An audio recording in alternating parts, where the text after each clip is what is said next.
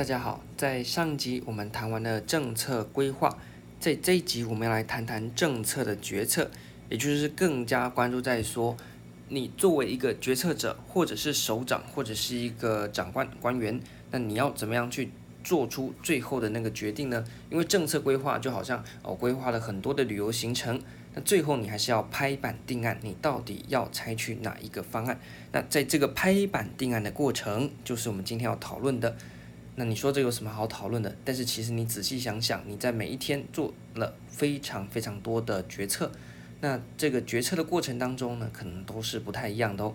例如，你光是决定今天中午要吃什么，可能就涉及到非常多的决策模式。你是经过紧密的思考，像是你最近可能在减肥，所以你就精密的计算了你的碳水要多少，蛋白质要多少等等的多少，那你才去决定你午餐要吃什么，或者是呢，你单纯问你隔壁的啊，他吃什么就吃什么，或者是你已经习惯了某一家店，所以今天呢你也是去那一家店，还是呢你就是完全在路上乱逛，看到什么就买什么，这其实呢都会对应到不同的决策模式。那今天呢，我们首先就要先跟大家来谈谈，在政策决策当中有哪一些的架构可以去掌握。首先，我们会谈一下规范性的模型。规范性的模型就是根据理性程度来去做区分。那除了规范性的模型之外，另外，Ellison 艾里森啊，他有这个三模式，这个是另外一个呃版本了。那接着我们会来讨论一下群体决策和权力的面向这两个小单元。那首先，我们先来谈一下最重要的，也就是规范性模型。这个呢，在考试当中非常爱考，尤其是渐进决策和满意决策，这个是你一定要去了解的。那我们首先来看一下，在所有照理性排序里面呢，是理性程度最高的，叫做广博理性。它预设人是经纪人，经纪人是什么呢？我们说经济学预设人是理性的动物，会做出对自己利益最大化的选择。所以在广博理性里面呢，就采取经纪人的途径啊，认为说呢，人都是有完全理性的，就是你是一个全知全能的啦，你就是上帝啦。所以呢，它的背景是要什么呢？叫做逻辑实证论，像是呢这个我们在行政学谈到的 PSD CORB 啊，就预设的很完美啦，你什么都可以知道。所以在一开始的时候呢，你有完整的资料，例如说呢，你要吃午餐，那你有啊，你附近所有店家的所有菜单的所有可能营养素成分，还有你自己想吃的，那你自己身体需要什么的所有的资讯都有。那因此呢，你就有非常完整的资讯来去设计你的目标和方案。啊，又同时因为你的资料非常完整，所以你在做决策的时候，你可以有一个精密的计算，可以做非常非常细腻的。成本效益分析，去分析说啊，这个的好处是几分，那个的坏处是几分，那排出它的优先顺序啊，最后呢，当然是啊，能够啊去选出最低投入最高产出的方案。不过呢，这个是非常理想的，就是我全知全能，那所以我有个非常明确的目标，我也可以量化所有的指标去进行，好像说我在算数学一样，去把每一个方案、每一个目标啊都算出一个数值来，那最后根据那个数值的高低来去做排列。但是呢，实际上面人可能是上帝吗？不可能嘛！是上帝的话，我们就不需要选举了嘛，对不对？因为每个人都是天使。那所以第一个呢，就是呢，人还是有主观性的，不可能完全的客观、广博的理性，完全的理性也是不可能的。另外一个呢，我们前面讲到说，呃，我们的人群社会啊，大家本来就价值之间呢，可能会有不一样，不一样就会产生冲突。再来就是，实际上我们的现状呢，非常不确定性，你们不可能取得完整的资料了。还有问题的特性本身，你可能光问题出在哪边你就不了解的，怎么还有可能给你拿到完整的资料去设计方案，还可以给你做一个呃成本效益分析。最后呢，就是会有一些沉淀成本的问题，也不是每一个决策都是一个独立的世界，你可能还会被过去的呃一些沉淀成本给牵扯到。好，那所以这个是广博理性的模型。那因为呢，它是啊涉及到一个从呃最基础的理性出发的啊、这个是最理性的。模式，那 Simon 呢？我们讲到，诶，在行政学有谈到 Simon，Simon 就觉得这个经纪人的假设呢，像我们刚刚谈到的，怎么可能嘛？人又不是上帝，人是什么呢？是行政人。什么是行政人？就是你要承认人是有一个限制存在的，包含的环境可能是不确定的，人本身呢也是有主观性的，加上人和人之间各自都有呃这个主观性的情况底下，价值也可能会产生冲突，所以我们终究不可能取得完整的资讯，做出完整的分析，并且选出最好的决策。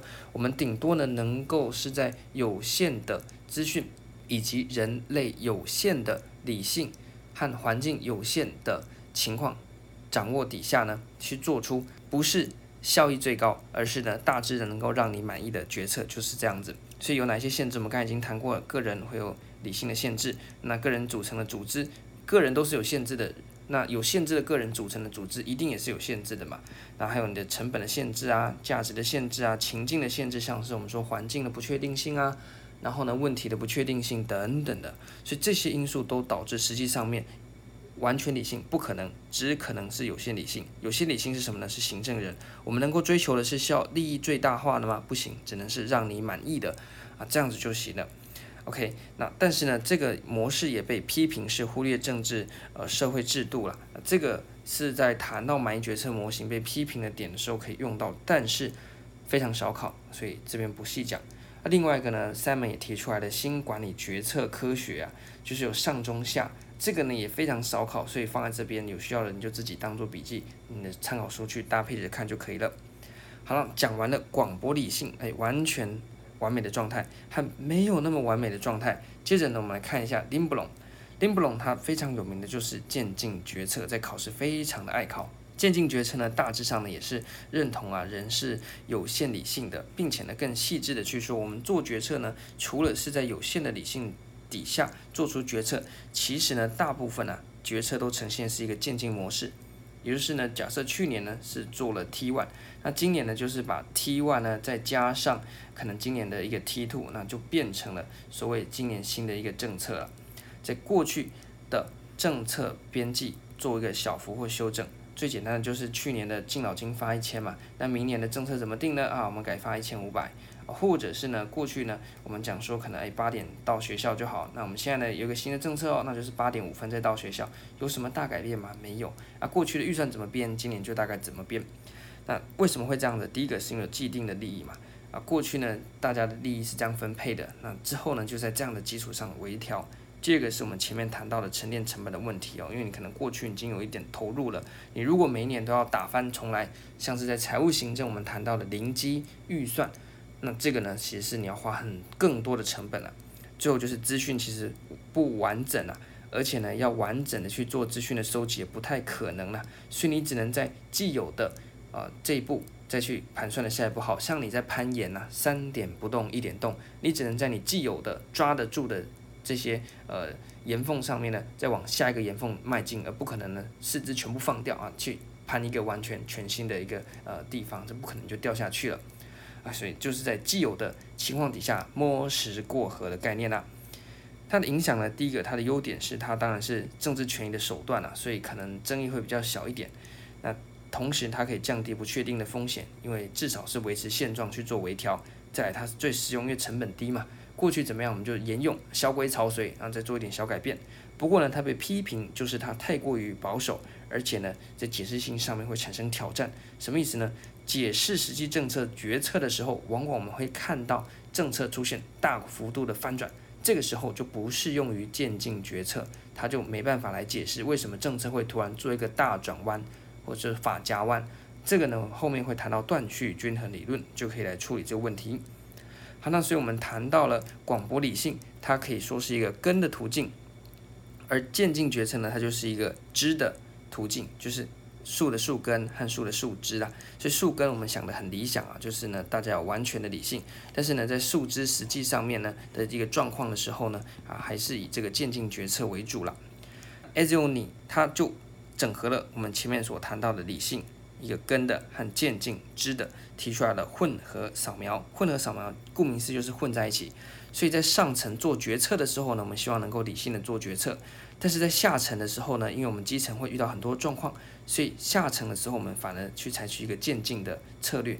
它是希望能够用这样子一个混合的方式说，虽然你完全理性和渐进都各有优缺，也各有有理之处，那我们就把它合在一起，叫做混合扫描。好，那接下来我们越往下呢，理性程度就越低了。所以理性程度已经算非常非常低的，叫做什么呢？垃圾桶决策模型是 Cohen、March 和 Elson 他们所提出来的。那这种决策模型在谈的呢，其实根本就的就是组织化的无秩序。你看似有一个组织，但是呢，它本质上是一个没有秩序的状况。为什么呢？因为呢，我们看到今天他的决策者本身人的理性是有限制的。第二个，我们要用来处理政策问题的政策技术呢，也是不太明确的。好像呢，你要处理呃这个灯泡不亮，那你到底要拿什么东西来修这个灯泡呢？也不确定有什么工具。再来是呢，我们讲说啊，在呃这个会议室里面的人是来来去去的，铁打的呃衙门流水的官啊，所以流动的参与，可能今天是你，改天又换他啊，一天到晚在变。像是我们上级单位呢，今天承办人是他，下次承办人又换人了。我们这边对照出来的决策者的理性，就是涉及到问题啊不确定啊，所以呢他没办法去明确的界定问题。技术不确定，技术的反面讲就是什么呢？方案嘛，方案就是在就是一个政策的技术在处理政策问题的。那流动性的参与就涉及到人参与者的问题。所以当你的问题也不确定，方案也不确定，参与者也不确定的时候呢，最后就是交给一个机会的碰撞。好像说呢，到底说你中午要吃什么？你想了老半天，那想了老半天呢，第一个呢，你不太确定你想要吃什么，你不确定有哪些店可以吃。那并且呢，可能呢，你去问了很多人呢，那每个人都不同的意见，所以你的问题也不是很确定。你到底想吃面吃饭，你也不确定。那到底最近附近有哪一些店，你也不确定。啊，然后呢，参与者也不确定啊，你到底呃问了谁？每个人的意见都不太一样。啊，最后呢，就是一个机会碰撞啊，刚刚划手机看到了某一家可能餐厅打折，啊，你就决定去吃它了。为什么没有？你可能原本已经决定好要去买面了，结果呢，突然看到哎，旁边在卖饭的。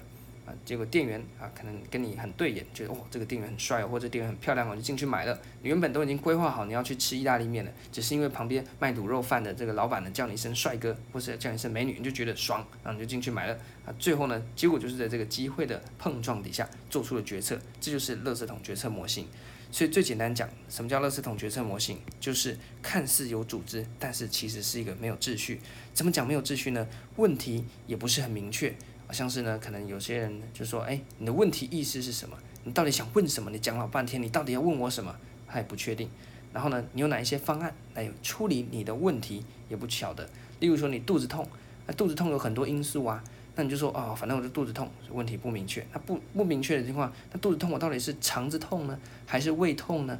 啊，还是什么痛呢？这不晓得。所以怎么处理的方案也不确定，到底是要吃胃药呢，还是要怎么样呢？你就不确定。那参与者也不确定。可能在一个政策决策过程中，到底谁要来做决定啊？也没有办法很确定的情况底下，最后就交给机会的碰撞。哎，刚好今天，呃，这个因缘际会啊，突然灵光一闪，天雷勾动地火，就做出来这个决策。这就是垃圾桶决策蹦出来的啦。那最差最差的理性叫做政治决策，没有什么理由，反正呢就是大家死鸭吞。嗯，我们政府很有钱啊，最后呢戳戳戳就戳出来了。不用去解释为什么，没有为什么好解释，反正就是政治力量的影响，这就是政治的决策。好，所以从广博理性一路排下来，我们可以看到理性程度越来越低。那但是理性程度低不代表它就是没有价值，有时候呢，它还是啊可以来解释我们某一些的政策如何被决策出来的。那这一集呢，我们先跟大家介绍到这边，你可以知道说哦，那从理性程度最高的广播理性到理性程度其次的。满意决策和鉴定决策，再到呃理性程度非常低的这种决策以及政治的决策。那么在下一集我们会继续谈到其他的小部分。那这一集呢，我们先把这边顾好就好了啊，并且呢要提醒大家，在考试当中，满意决策和渐进决策是考非常非常多的，而垃圾桶决策模型会去跟一个东西做搭配，也就是多元流程。